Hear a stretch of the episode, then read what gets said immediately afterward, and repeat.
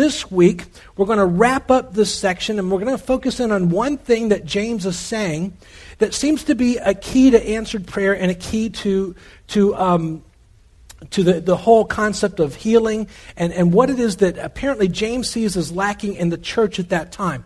I want to pick it up in verse 15, and you'll recall from last week, James makes the statement. He says that the prayer offered in faith will restore the one who is sick. And you'll recall that from last week. And so James just tells us that faith is critical as far as a condition for answered prayer. And certainly we've seen that. Then in verse 16, he says, Therefore confess your sins to one another and pray for one another that you may be healed. And then he says, The effective prayer of a righteous man can accomplish much. Effective prayer of a righteous man can accomplish much. The idea is that James is writing to believers, writing to believers the effectual prayer, prayer of, an, uh, of, a righteous man can accomplish much. The idea is that you are a believer, and so there's no, there's no issues between you and God. As far as you know, there, there's no issues that you, are being obedient, you're, you're listening, and um, you're, you're, where you need to be as far as in your walk with the Lord. He says, so uh, the prayer doesn't mean you're perfect, but the effectual per, fervent prayer of a righteous man can accomplish much. So we, have, uh, we, we don't have any issues between us and God. And so James kind of concludes that whole section, but then he says, now, to illuminate this, James would say, I want to give you an example that ties it all together. And so he gives this example that is for that first church and certainly for us. And we just simply pick that up in verse 17. And he says, here's the example. Verse 17 Elijah, and you want to underline that, Elijah was a man with a nature like ours and he prayed earnestly. Now go ahead and prayed earnestly that it would not rain, and it did not rain in the earth for three years and six months. Then he prayed again, and the sky poured rain, and the earth produced its fruit. Verse 19, he says, My brethren, if any among you strays from the truth, and one turns him back let him know that he who turns a sinner from the error of his ways will save his soul from death and will cover a multitude of sins. So there's, there's two things going on here. I'm going to deal with verses 17 and 18 when he says, My brethren, if any among you strays from the truth and one turns him back, he saves his soul from death. We've looked at that before, and if you want to track that down, you could look at the first CD that we did on the, the teaching of James, where James talks about, when he talks about saving your soul in the book of James, as he's writing to believers, he's not talking about heaven and hell, but he's talking about, is your faith doing you any good this side of heaven? And I would encourage you to get the CD on that and listen to that. But I'm going to focus in on verses 17 and 18 today as we wrap this up. Apparently, James sees something lacking in the church. Something that's critical, something that's crucial, uh, something, again, lacking in their lives, something that apparently was destroying their lives as far as their walk with God. It was something that was glaringly absent. And so in verse 15, he says, The prayer offered in faith will restore the one who is sick. And then verse 17, he says, Now here's the example. He says, Elijah was a man with a nature like ours, and he prayed. Now, James is going to use Elijah as the, the example and what it is that you and I need to hear, but he's also going to use a certain time period, a certain situation in Elijah's life that James wants to apply to us. And so that's what we're going to look at today. But the first point that I want you to get, and James wants us to get because he tells us this, and you want to write it down, is just simply that Elijah was just a man. He was just a man. The New International Version says it like this it says, Elijah was a man just like us, there in your outline. Just a man just like us. He put his toga on one leg at a time, just like the rest of us. He was just a man. Now, why is that so important? We tend to look at people in the Bible and we think that they were more than men. The reality is they were just men that God chose to use in some very special ways, but there was something in Elijah because he's being used as the example. James wants us to know that whatever it is that Elijah had, because he's the example for us, that whatever it is that he had is available to us. Make sense so far? And what we're going to find out is that Elijah was, an was a man of incredible faith. Now, typically, as believers, we go through what I'm going to call today the three stages of faith. And hopefully, this is going to give some explanation as to where we're going and, and uh, where we're going to wind up. But there are three basic stages of faith that we go through, hopefully. You want to hear what they are? Okay. Well, the first stage, I would suggest, is that we believe in Jesus. Very simple. Jesus said simply, believe in God, believe also in me. So what do we do? We believe in Jesus, we invite Jesus into our life, we accept the free gift of God, we accept salvation. We were unsaved as far as not knowing Him, not, not with Him in eternity, and then we invite Him in, we are saved, we're going to spend eternity with Him. We believed in Jesus. Now, sadly, for many people, this is as far as it goes. As a matter of fact, many of us come from a church background where we believed in Jesus, and then that's kind of it. And then we're told from there on out, the main goal of believing in Jesus is now to be good boys and girls. How many of you come from a church background like that? A couple of us? Well, that's the kind of church background I come from. We believed in Jesus, and then once you believed in Jesus, then the goal is to be a good boy and a good girl. I'm going to suggest to you that although that is good, as a matter of fact, being a good boy or girl is great, it's just not the goal. And, and it's not a compelling reason to walk with God. Which is why I think that many times when our kids turn 18 or 19 years of age, they simply walk away from the faith because the most compelling picture that we've ever been able to give them is now that you're saved, be good. Anybody get excited about being good? I mean, it's good, but it's not exciting. And, and, so we walk away. And so there's more. So I, I would say that's the first stage. And sadly, it's where many stop. But there's another stage. And it goes beyond believing in Jesus. And the second stage is simply where we believe Jesus. Go ahead and write that down. We tend to believe in Jesus, but sadly, many times we don't believe Jesus. Um, we have these core beliefs that sometimes contradict our faith, and where we profess to believe in Jesus, we just don't really believe Jesus. For instance, there in your outline, one possibility, Jesus is speaking on the, at the Last Supper to his disciples, and he says this incredible statement. He says, I am the way, and the truth, and the life. And then he says, and you might want to underline, no one comes to the Father but through me. So here's what Jesus says I'm the only way. Nobody goes to heaven apart from me. Nobody has a relationship with God apart from me. I'm it. I'm the way, the truth, and the life. And nobody gets to God, gets to heaven apart from me. Now, have I stretched what Jesus is saying? Pretty straightforward stuff. But here's what we find we meet people who believe in Jesus, but they also believe that you can get to heaven by being good that you know you, you love your, your family you do nice things you say nice things you lead a good life and they say i believe in heaven but i believe that this person over here has led this good life. They can go to heaven too. But jesus says i am the way the truth and the life and no one comes to the father but through me.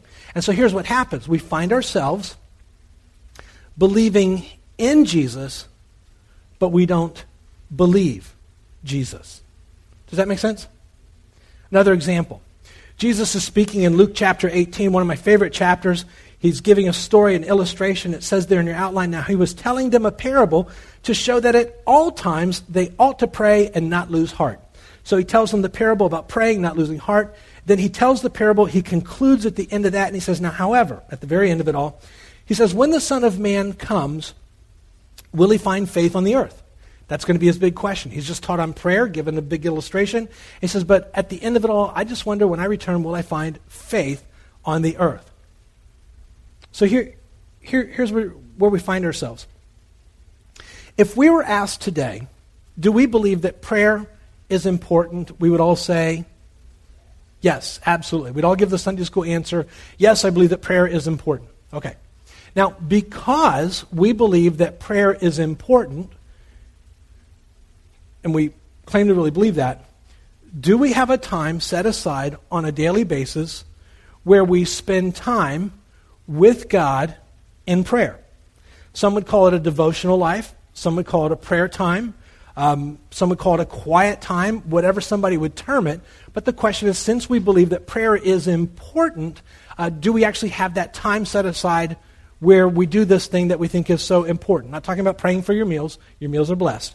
But this whole thing about you know, do we have that time set aside? Now, here's what I'm willing to bet.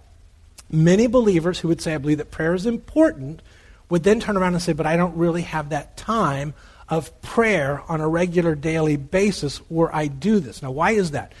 This isn't to make anybody feel bad, but here's why. Although we believe in Jesus, we have a core belief. And that core belief, as it relates to prayer, even though we give the Sunday school answer, absolutely we think it's important. The, our core belief looks at prayer and says, but it's not really going to do anything. It, it's not really going to change anything. It doesn't really matter. And so we go, why bother? And so, even as people who believe in Jesus, we find ourselves not believing Jesus. That makes sense? If you've been around Calvary Jupiter for some time, you've certainly heard us talk about when God says, put me first, put God first in our finances. We know all the verses. God says, put me first, that's what I want. You put me first, here's what I'm going to do in your life, but you got to put me first, and here's what I'm going to do. And we've seen the verses time and time again. Now, we believe in Jesus, but statistically, most people do not ever come around to the place where they put God first in their finances. So, what are we saying?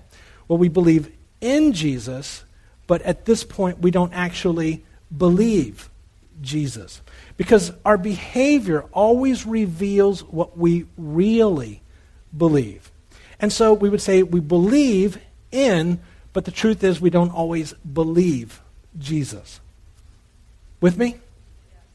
Now, again, that's not to make us feel bad, but, but just to maybe there's some beliefs that we want to examine before we find ourselves in front of Him and He asks us about the beliefs that we held.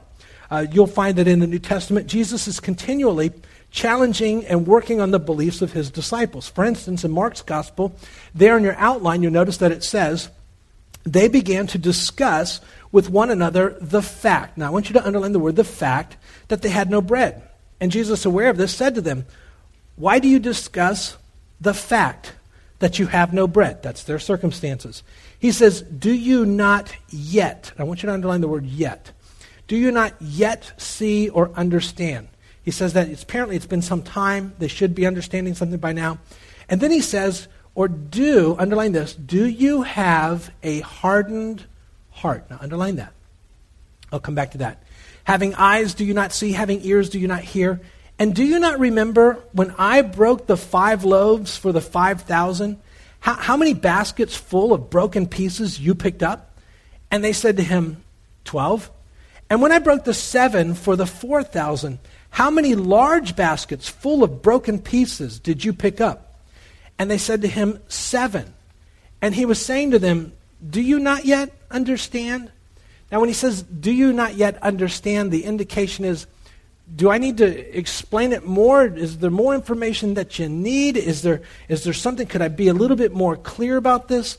He says, Do you not yet understand? You've been with me a while. You, you, still haven't seemed to grasp this, even though you've seen me do some incredible things. I, am not sure what I can do to make it any more clear.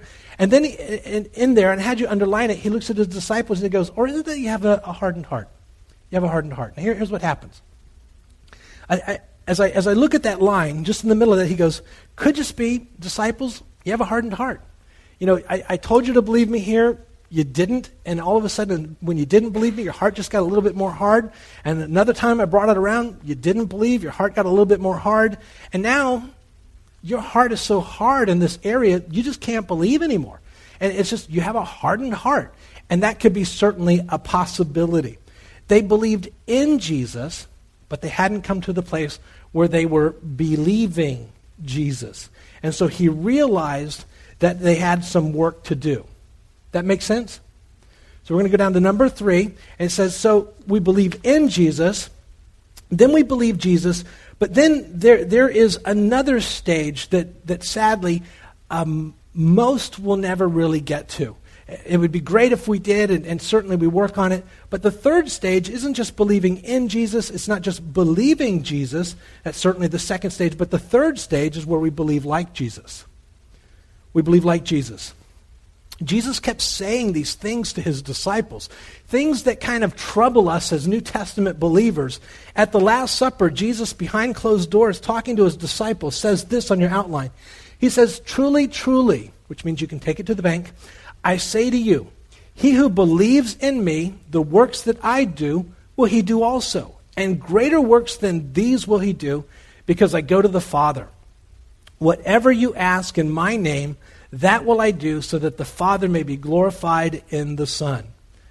Now, has that verse ever bothered you as a believer? Am I the only one it bothers? I mean, I read it, I know what it says, but the truth be known, it hasn't always been my experience. Has it been yours? So, so something's missing in the equation, wouldn't you agree? I, I would say that there is, this is one of those things that Jesus says to the disciples, he doesn't say to the crowd. And I would suggest that it goes beyond believing in Jesus, goes beyond even believing Jesus, but the next stage being believing like Jesus. Now, here, here, here's a little bit more for us to think through. One day, the disciples come to Jesus and they're troubled because they haven't been able to heal somebody. In that case, it was literally casting out a demon. And they come to Jesus and they go, Okay, so what's the problem? To which Jesus says, there in your outline, He said to them, Because, here's the problem, the littleness of your, what is it? Faith. He says, For truly, I say to you, if you have faith the size of a mustard seed with your pen in hand, mustard seed, you, underline, will, what's the next word? Say, underline that, to this mountain. Move from here to there, and it will move. The result, and nothing will be impossible to you. I'm suggesting in this that Jesus is teaching that when we are believing like Jesus, he says, you will say it, it implies that there's not the begging or even the asking, but just the speaking. And he says, and the result will be that nothing will be impossible to you. Now, if this was the only time that Jesus said this, we would look on and say, okay, well, maybe we're missing something. Maybe we've, we need to just, you know, not really deal with that. We'd skip over it, something. But he says, you will say.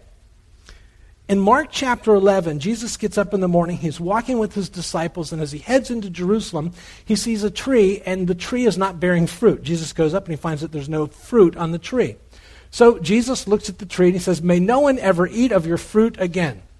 Which the disciples look on and go, Okay, Jesus is talking to a tree. He can talk to the tree if he wants to, but they don't really think anything of it.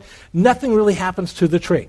So they go into town, they teach all day, and as they're teaching all day, they come back that night. It's after dark. They spend the night where they were the night before. And then they come walking back in town the next morning. As they're walking in town the next morning, one of the disciples looks over and goes, Hey, Jesus, that tree you spoke to, it's dead. It died. And it says literally withered from the roots up. To which Jesus turns to his disciples, again, not the crowd, but to his disciples, and he says this most amazing thing there in your outline. He says, And Jesus answered, saying to them, Have faith in God. Now, if you have a literal translation, it will say, literally, have faith of God, or have the faith of God. If you look it up in the original language, it says, have the faith of God. In most of our English translations, it says, have faith in God. We'll stick with that. Have faith in God. Truly I say to you, whoever, and then he says, says, underline that, to this mountain. Underline that. Says to this mountain, be taken up and cast into the sea, and does not doubt in his heart, but believes that what he, what's that word? Says. Underline the word says. Is going to happen. It will be granted him. Therefore, based upon everything I just said, I say to you, all things for which you pray, underline that, and what's the next word? Ask. Underline that. Believe that you have received them, and they will be granted you.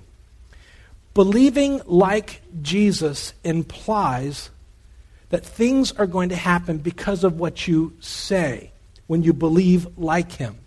Now, I don't believe that we can ever believe like him until we fully believe him.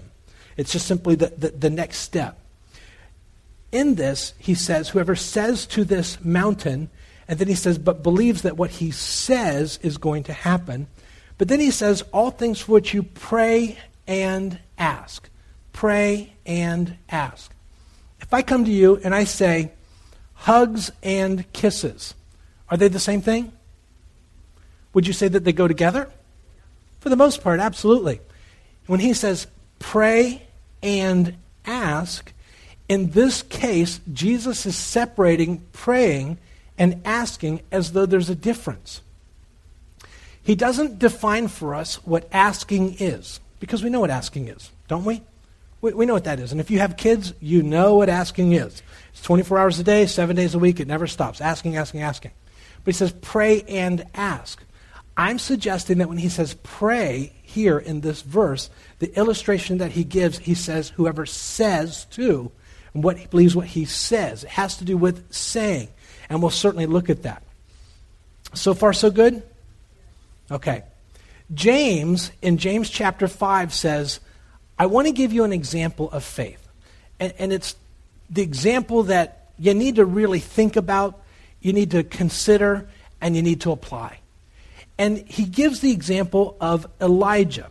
And I'm going to suggest, even before we get into this, that Elijah's secret, very simply, and you want to write this down, is that he believed like Jesus. He believed like Jesus. Now, as James refers to Elijah, here's the part that we miss. James is writing in the first century to a bunch of people who became believers, but they come out of a very, very strong Old Testament background we would say Old Testament, the rest of the world would say Hebrew Scriptures. It would be very common for each young boy to memorize at least the first five books of the Old Testament. And many people in that culture, in that religious system, would memorize the entire Old Testament. They were familiar with what the Bible says. And so when James says, I want you to think of this, the prayer of faith, all this, and, and now, now use Elijah as the example, for them, they go, okay, we know the story, the lights go on. But you and I don't come from a very strong Old Testament background, so for us, the lights don't go on like they would for the people in that first century. So you and I need to get some more details, a little bit more information. We need to know the story. Do you want to know the story? Okay, well, here we go. In the time of Elijah, there was an evil king named Ahab. Now, what made him so evil? What made him so evil was that he was as the king, he was supposed to be telling people to worship God.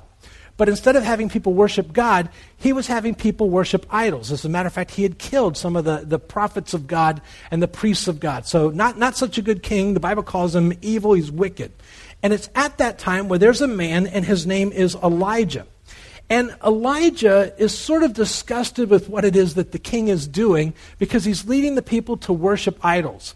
So Elijah decides he's going to go and confront the king. I'll put the verse there on, on the screen. And it says that Elijah the Tishbite, one of the inhabitants of Gilead, said to Ahab, kind of walks up to the king, As the Lord God of Israel lives, before whom I stand, there shall not be dew nor rain these years except at my word. Except at my word. Now, there's a couple of things you need to know. It's at this point that Elijah and Ahab become enemies. Ahab hates Elijah. He wants to kill Elijah, but God never allows that to happen. But he hates him. Well, not only that, um, in the story, as you go this week and read it, and you got to read this story, it's such a great story. As you read the story, this is the first time that Elijah appears in the Old Testament. Being the first time that Elijah appears in the Old Testament, there's nothing that says that God appeared to Elijah and says to Elijah, Go tell the king, no rain for three years. Nowhere does it say that. Now, we're going to assume that somehow, some way, God communicated what it is that he wanted to do. But it just doesn't say that God said, Go tell the king. But Elijah shows up before the king and says, Guess what, king? I don't like what you're doing, and so for the next couple of years, it's not going to rain until I say so. And so Elijah leaves. With me so far? So some time passes. Now, here's what we know it doesn't rain for the next few years. Time passes. And uh, three years goes by. And uh, go ahead and put the next verse on the screen. Notice this verse that comes from 1 Kings chapter 18. The other one was chapter 17 at the very beginning. This is chapter, chapter 18. And it says that after a long time, how long? Well, in the third year, three years, the word of the Lord came to Elijah. So this time, God does come to Elijah and speak. And he says, Go and present yourself to Ahab, and I will send rain on the land. Now, just, just notice the address here. This is chapter 18, verses 1 and 2. And uh, you're going to want to know that in just a couple of moments. So, so God, in this case, speaks to Elijah And he says, Okay, Elijah, it's been three and a half years and uh, it hasn't rained. Things are getting pretty difficult. So now what I want you to do is I want you to go and I want you to speak to the king this time. And so Elijah comes on the scene. Here's what we're going to find that our story is going to be picked up about verse 41. A lot is going to happen between Ahab and Elijah in the first 40 verses. You want to read it this week because when I say that Elijah and Ahab were enemies, no kidding. Ahab hated Elijah. As a matter of fact, when Ahab would refer to Elijah, he would say, You troubler of Israel. To which Elijah would very boldly say, I'm not the one calling people to worship idols. You're the one who's bringing this trouble on Israel. And, and so they hated one another. Wish I could just convey how much they. So Ahab wants to kill him. So things happen in the next 40 verses. You want to read it this week. And we're, we're going to pick it up in verse 41. I've put that on your outline. Here's what it says. Everybody there? Verse 41, it says, Elijah said to Ahab, Go eat and drink, for there is the sound of heavy rain. Of heavy rain. Go ahead and underline that. Go eat and drink, for there's the sound of a heavy rain. Elijah climbed to the top of Carmel, which is a mountain, bent down to the ground, and then underline, put his face between his knees. Go and look toward the sea, he told his servant. And he went up and looked. Now, underline, there is nothing there, he said. Seven times, underline, Elijah said, Go back. The seventh time, the servant reported, A cloud as small as a man's hand is rising from the sea. Now, some people suggest that the servant, whose name was Gehazi, we get that from other places, that, um, that when he sees the cloud rising, he comes back and rather sarcastically tells Elijah, There's a little cloud, it's like the size of a man's hand. And the idea is, I've done this seven times, leave me alone. There's a little bitty cloud, deal with it. I'm not doing this anymore. So, so some suggest that there's a little sarcasm there and not really faith. Would that make sense? Especially if you're the guy who's been sent seven times. It says, so Elijah said to a servant, Go and tell Ahab, hitch up your chariot and go down before the rain stops you. Go down before the rain stops you. Meanwhile, the sky grew black with cl- grew black with clouds. Now this is a great story. And you want to make sure that this week you go home and you read it. James says this is the example. James uses this to for that first church in the first century to unpack some biblical truths. I want to just make some observations from the story. Most of the observations will come right from the story, and then there's one or two freebies. The first one is a freebie, and it's simply this. And the first thing I want to say is that beliefs are installed. I wondered if I should use the word instilled versus, versus the word installed, but the word installed actually communicates it a little bit more clearly. In the 1600s, there was a philosopher named John Locke. John Locke held that man comes into the world basically tabula rasa was the way that he, he articulated it, which just means blank slate. And the idea is that, that we all come into the world and we're just blank. Now, as it relates to temperament, I don't know that that's really true. But as it relates to beliefs, that is true. No one is ever born with any beliefs. All of our beliefs come after we are born. Typically, our beliefs come our worldview, how we view things, comes from the words that we hear from the people around us and what they speak on a regular basis. So if you grow up in a family that always talks about how broke you are, you just kind of grow up believing that you're broke. If uh, you grow up in a family that, that talks about how you can do anything you, you want to do, you can accomplish things, you just kind of grow up believing that. It really comes from what you're told and told and told growing up. Now, advertisers, marketers, they understand this that what they tell us and tell us and tell us and tell us, ultimately we begin to believe. So they want to saturate us with their message time and time again because they understand that beliefs are installed, and over time we begin to believe that in whatever it is that they want us to, to know. So far, so good? Now, the Bible says it like this. The Bible says, so then, Paul would write, faith comes by hearing, and hearing by the Word of God. Hearing by the Word of God. Paul is saying what we believe comes by what we have been hearing. Faith comes by hearing. The word faith and the word belief is the same word in the original language. We just break it out in the English language because it makes more sense to us that way. Faith comes by hearing. The idea is what you hear and hear and hear is what you ultimately believe. Faith comes by hearing and hearing by the word of God. There was a time when you did not believe, time that we did not believe. One day we heard the message, we heard God's word, something happens, we heard it and we believed it. We heard it first and then we believed it. Faith comes by hearing, hearing by the word of God. In our story, as Elijah is going along, God appears to him somehow, some way, speaks to him, communicates to him, and says, It's going to rain. Elijah believes what he has heard, and from that point on, he just knows it's going to rain. God has spoken to him, and he believes that. The next thing you would want to write down is simply that Elijah chose to believe what God said over the obvious circumstances. Elijah chose to believe what God had said over the obvious circumstances. What were the circumstances? Well, for three and a half years it hasn't rained. There's no sign of rain. Elijah tells Ahab it's going to rain. Then he goes up the mountain. How long does it take to go up the mountain? Well, maybe an hour, two hours.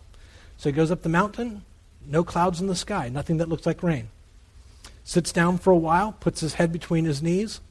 Don't know how long he sits there. Could be a half hour, could be an hour, could be an hour and a half, could be two hours. We don't really know. At some point, he tells his servant, Go look at the sea and see if you see a cloud. We don't know how far the servant is away from the sea. Uh, apparently, Elijah's not sitting somewhere where he can look up and see the sea. He sees, he sends his servant. His servant goes, could be 10, 15 minutes away, somewhere in the mountain where he can see the sea. Servant looks out, doesn't see anything. Maybe he gazes for 10, 15 minutes. We don't really know. He comes back. We're not sure how long that takes. Tells Elijah. Elijah sits there. Elijah sits there. We don't know if he sits there for another 10 minutes, another half hour, another hour. We don't really know. But he sits there for a time, and then he tells his servant, Go back. And so he goes back. Now, in all of the circumstances going on, nothing says it's going to rain. There's no clouds. There's nothing that says it's going to rain. There's nothing on the horizon. But God has said it's going to rain, and so Elijah chooses to believe what God has said over his obvious circumstances. With me so far? In this, Elijah chooses, and you want to write this down, Elijah chose to say, or Elijah said what God said. Elijah said what God said. God said it's going to rain, so all Elijah would say is that it's going to rain. His circumstances said there is no rain, but he just said, God has said it, so that's what I'm going to say. So he spoke his faith. How did he speak his faith? Well, in the first line of the paragraph, it says, Elijah said to Ahab, Go eat and drink, for I hear the sound of a heavy rain. So he spoke his faith. And he said, he says, this is what it's going to be. Elijah said about his circumstances what God said about his circumstances.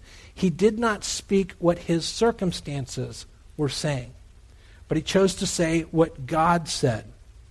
There's a great verse, Amos 3 3, and it's an incredible spiritual principle. Simply, if you've been around, this, uh, around church for a while, at this church, you've certainly heard it. Just says, Can two walk together unless they are agreed? Can two walk together unless they are agreed? Amos 3 3. The truth is that we walk with God when we agree with God. We agree with God when we're saying the same things that God is saying. We agree with God when we are saying about our circumstance and situation what God is saying about our circumstance and situation. Does that make sense? And so, for me, I want to know what it is that God says, and I want to say that. Sometimes, even when my circumstances aren't saying anything like what God has said. The next thing that I notice is that Elijah's faith involved significant risk. Go ahead and write that down. Elijah's faith involved significant risk. Now you have to remember, and you got to read the story this week because you'll miss this. But Ahab hates Elijah. He wants to kill him. He's tried to kill him. He wants him dead. He's still going to threaten to kill him, even after this whole story. And so Elijah goes before the king. The king hates him. The, many of the people hate him. Elijah's done some things that's really caused some people to hate him. And he says, Now listen, it's going to rain. You can go ahead and eat and drink, it's going to rain. If this doesn't happen, it's not that Elijah is going to look stupid, he's going to look dead. Because the king is going to come after him and it's going to kill him. He's going to kill him. Would you say that there's some significant risk involved in this? That's what you say yes. There's some significant risk involved in this. Faith always, always, always is going to involve getting out on a limb. For Peter, it involved getting out of a boat. The Bible says that you and I walk by faith. To walk with God is to walk by faith. To walk by faith will always involve risk. If there's no risk involved, there's really no faith. In 2 Corinthians chapter 5 verse 7, it's not on your outline, but we all know the verse it says that we walk by faith, not by sight. We've all heard that. So here, here's how this works. Walking by faith is what makes the Christian walk exciting. Being a good boy and girl is not exciting. It's good, but it's not exciting. It's not a compelling reason to follow God. So, what does it mean? Well, when you walk by faith, it means that you're, you're, somewhere out of your comfort zone. You're in the place of risk, where if God doesn't show up, you're in big trouble. And so, because you're in that place where God has to show up, you tend to be good because you want to make sure everything's okay between you and God. With me so far? But being good is not the goal. Faith is the goal. Seven kids, that's faith. If God doesn't show up in my life, I'm a goner. They're, they're just, it, it, it's the level of, if you've ever tried to cross the parking lot with seven kids, let me tell you about faith. It, and if God doesn't show up, there, we, we don't make it. And, and that's just how it is. It's that level of, of risk. And here's what he does God comes on and says, okay, I want you to trust me. And so I'm going to ask you to get out of your comfort zone because I want to develop your faith. And in our family, we have the swimming pool in the backyard. And when our kids are small, I'll get in the middle of the pool, and before they learn how to swim, we're big on having them learn to swim. And uh, I want to be on the side, and I'll say, Jump to daddy. And so some of my kids, most of them will go, All right, daddy says jump, and they jump right up to the middle of the pool, and I let them hit the water, and they go under the water, and as they go under, then I pick them and I pull them up, and they love it. It's a great game. And so we shoot them back to the wall. They jump in. They do this all the time, you know, and they just love doing this. Now, some of my kids, there's a couple, they get on the side of the wall, and I go, jump to daddy, and they look at me and they go, no way. I mean, if you don't catch me, I'm dead, you know? And I'm like, but I'm daddy. I'm going to catch you. I'm not going to let this happen to you. And they're like, no way. We're not doing this. Now, here, here's the thing the one that jumps and the one that doesn't jump, do I love one more than the other? Well, the answer would be ob- obviously no. But wouldn't you agree that the one who doesn't jump, they miss out on the fun, and I miss out on the fun too? But the one who jumps, they get to have the fun, and I get to have the fun with them. Wouldn't you agree? So one is more exciting than the other. So faith is always going to involve some kind of risk on our part because God has to show up. God wants us to live our lives appropriately, but in that place where God needs to show up. For me, that, that, that's one of the ways that it just helps me be good because I need God to show up. But being good is not the goal, it's more the byproduct. So then we also notice, and you want to write this down, that it didn't happen immediately. Didn't happen immediately. Seven times he sends his servant back. We don't know how long it takes. Servant comes back, nothing, nothing, nothing. But we know that even though it's not happening immediately, Elijah isn't saying anything contrary than what it is that God has said. He finds it best to say nothing and just says, Go back, go back. Didn't happen immediately. Jesus speaks to the tree one morning and nobody notices anything. But it's not till the next morning that they realize that the tree has now died. But it didn't happen immediately. That makes sense? Then the next thing I would say in this God said it's going to rain. When God said it, that was his promise. Elijah said at that point, I'm only going to say it's going to rain. And so here's what I would suggest, and you want to write this down. You've heard, certainly heard me say this before, but we simply pray the promise and not the problem. Pray the promise, not the problem. God already knows what the problem is, and so we pray the promise, not the problem. How do we do that? My circumstances say I'm going under, but the promise says that my God supplies all of my needs according to his riches and glory in Christ Jesus. And I don't waver from that. I pray the promise, not the problem. If you want to know some great promises, send me an email. I'll send you a Word document that has a, a bunch of wonderful promises that you, can, that you can check out. So when I pray the promises, what I'm doing is I'm agreeing with God. When I speak the circumstances, I'm disagreeing with God. So I pray the promise, not the problem. And then the next thing that I notice, and I want to close with this very simply, is that faith is developed by taking steps of faith. Faith is developed by taking steps of faith. There's a great story in the Old Testament, the story of David and Goliath. But what we fail to realize, or we forget to realize, is that it wasn't always the story of David and Goliath, but Goliath was just simply the next step of faith for David. Notice on the screens as we put the verses up there, the story is the Goliath has come out and he's kind of challenged the nation of Israel. And as he's challenging them, David says, I'll go fight him. Saul is the king. And it says, But David said to Saul, your servant has been keeping his father's sheep. Now, when a lion, remember that, or a bear, and remember that, came and carried off a sheep from the flock, I went after it, struck it, and rescued the sheep from its mouth.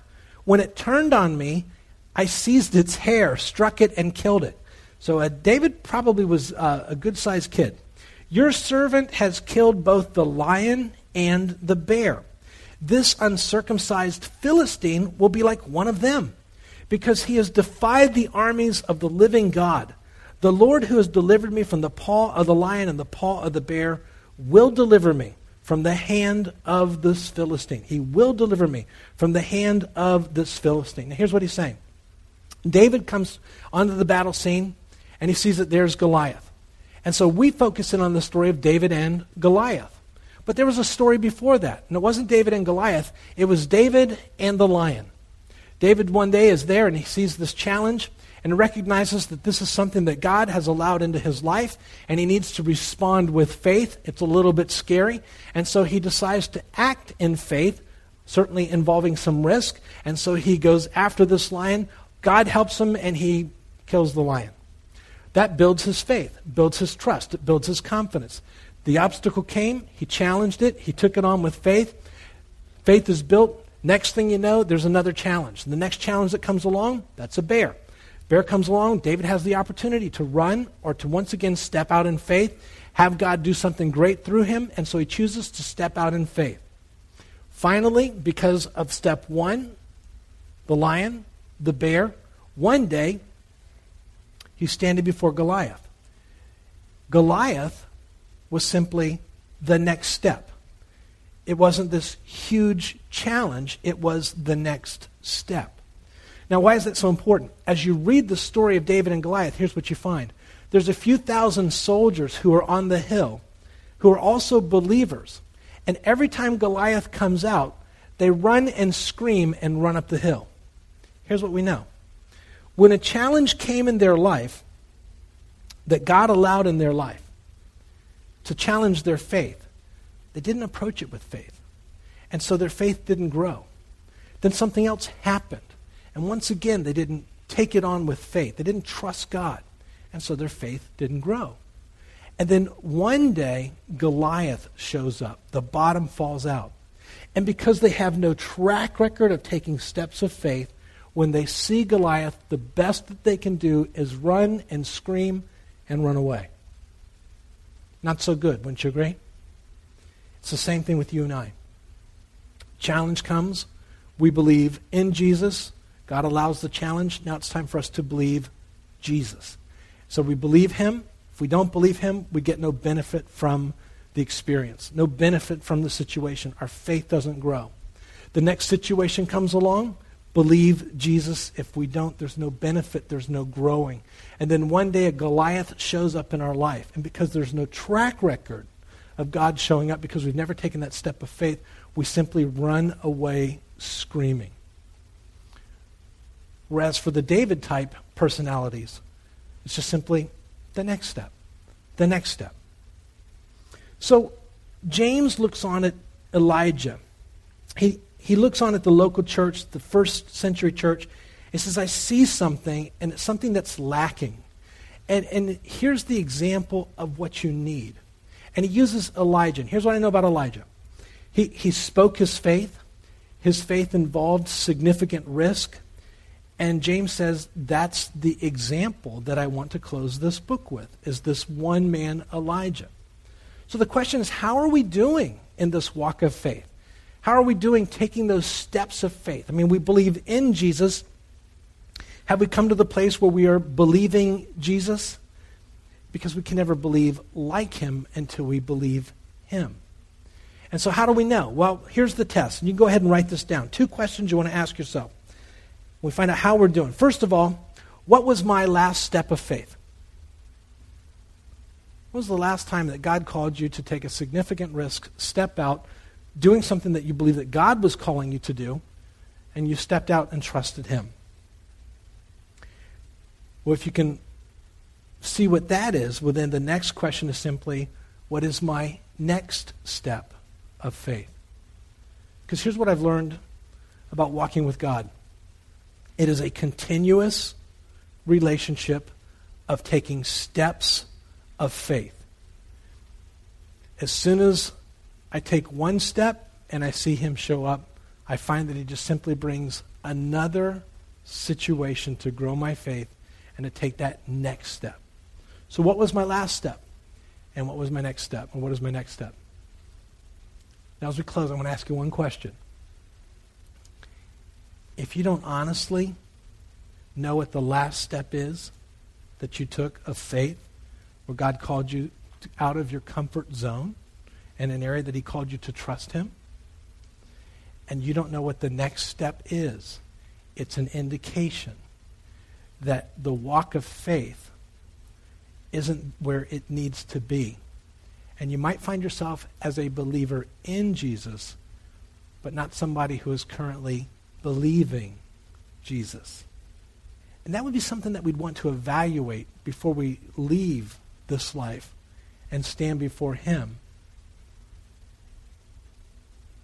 Wouldn't you agree? So, with that, we're just going to close in prayer and leave us to evaluate where we're at. Father, as we close this, this teaching out, here, here's what I'm asking. Lord, I'm just so convinced that you call us to a walk of faith, and that's what makes this exciting because being good is great, but it's not all that compelling. And Father, I pray that you would help us to take those steps of faith where we live our lives in such a way that you have to show up. And, and uh, Father, if you don't show up, we're done, just as we saw in Elijah. And Father, as we see through every person throughout the Bible, whether it's David or Joshua or Moses or whoever, those who chose to trust you, even though their circumstances were completely contrary, who chose to speak what you say as opposed to their circumstances. And Father, to stand in faith regardless. Lord, help us as we evaluate to see where we are. Illuminate for us. And then, Father, help us take those steps to get us going on this walk of faith so that whatever it is that we have never becomes boring, cold orthodoxy, and we lose the vibrancy of all that you want to do in us and through us. Be with us till we meet again. It's in Jesus' name that we pray. Amen.